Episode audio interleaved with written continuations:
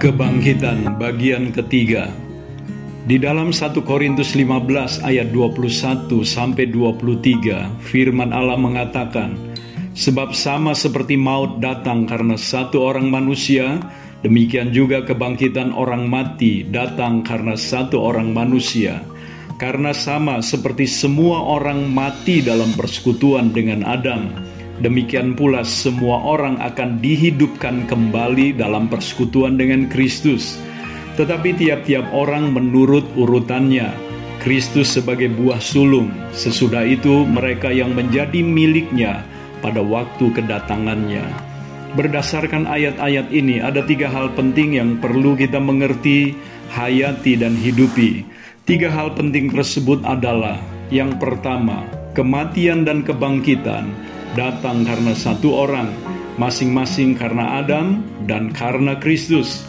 Pernyataan ini meneguhkan lagi apa yang sudah kita dengar sebelumnya, bahwa akibat kesalahan orang tua pertama kita dulu, yakni Adam dan Hawa, maka kematian secara rohani dan secara fisik terjadi.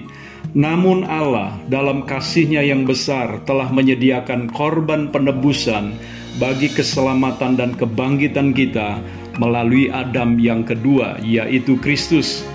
Yang kedua, persekutuan dengan Adam membawa kematian, sedangkan persekutuan dengan Kristus menghidupkan kita kembali.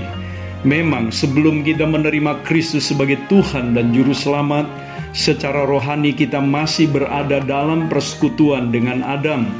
Ini artinya kita berada di bawah kuasa dosa dan hidup di luar kehendak dan rencana Allah yang bisa membawa kita kepada kebinasaan, tetapi syukur kepada Allah oleh Roh Kudus yang bekerja melalui firman-Nya, kita beroleh anugerah untuk menjadi percaya dan terhisap dalam persekutuan dengan Kristus.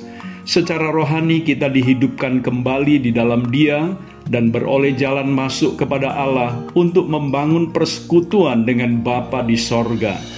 Alangkah luar biasanya anugerah Allah di dalam Kristus bagi kita orang berdosa. Yang ketiga, Kristus adalah buah sulung kebangkitan.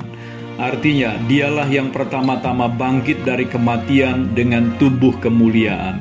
Hal yang berbeda dengan kebangkitan Lazarus atau kebangkitan anak muda, anak dari seorang janda dari Nain, atau kebangkitan dari anak Yairus Nama-nama yang disebut ini bangkit, tetapi tidak dikatakan memiliki tubuh yang bersifat berbeda dengan sebelumnya. Dan setelah mereka bangkit, maka pada waktunya mereka kembali mati.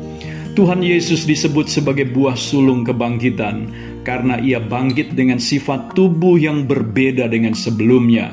Tubuh sebelumnya adalah tubuh seperti tubuh manusia yang berdosa yang bisa lelah, bisa merasa lapar, dan juga bisa merasa sakit, tetapi dia bangkit dengan tubuh yang mulia yang tidak terikat dengan ruang dan waktu, dan dia bangkit untuk hidup selama-lamanya.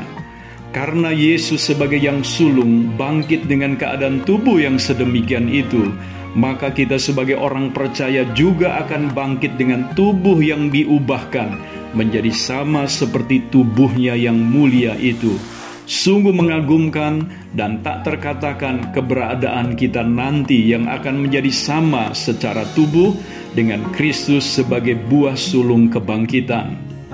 Kebangkitan itu menurut urutannya, Kristus dulu dan kita semua yang menjadi miliknya pada waktu hari kedatangannya.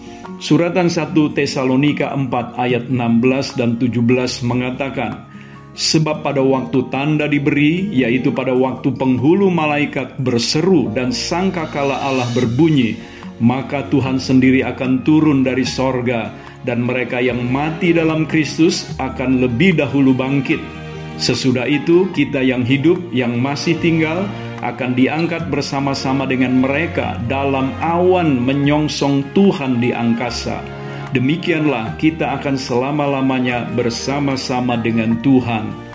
Pada waktu kedatangannya, mereka yang mati dalam Kristus akan bangkit terlebih dahulu, sedangkan mereka yang masih hidup pada waktu itu akan diubah tubuhnya dalam sekejap, lalu bersama-sama dengan mereka yang telah dibangkitkan, mereka diangkat menyongsong Tuhan di udara. Demikianlah kita akan selama-lamanya bersama Tuhan. Inilah rancangan Tuhan yang mulia tiada tara. Jadi, mengingat hal ini semua, apakah yang harus kita lakukan? Saudaraku, pastikan bahwa kita tetap menjadi miliknya dengan menjaga diri sedemikian rupa supaya kita kedapatan tetap setia kepada Kristus, Tuhan kita yang mulia.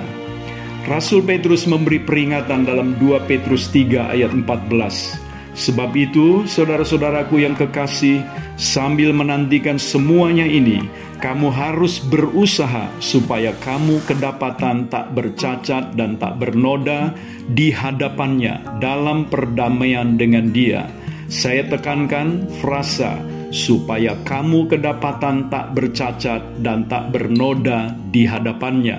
Saya Theo Barahama, Bring Heaven Home. Tuhan Yesus memberkati saudara.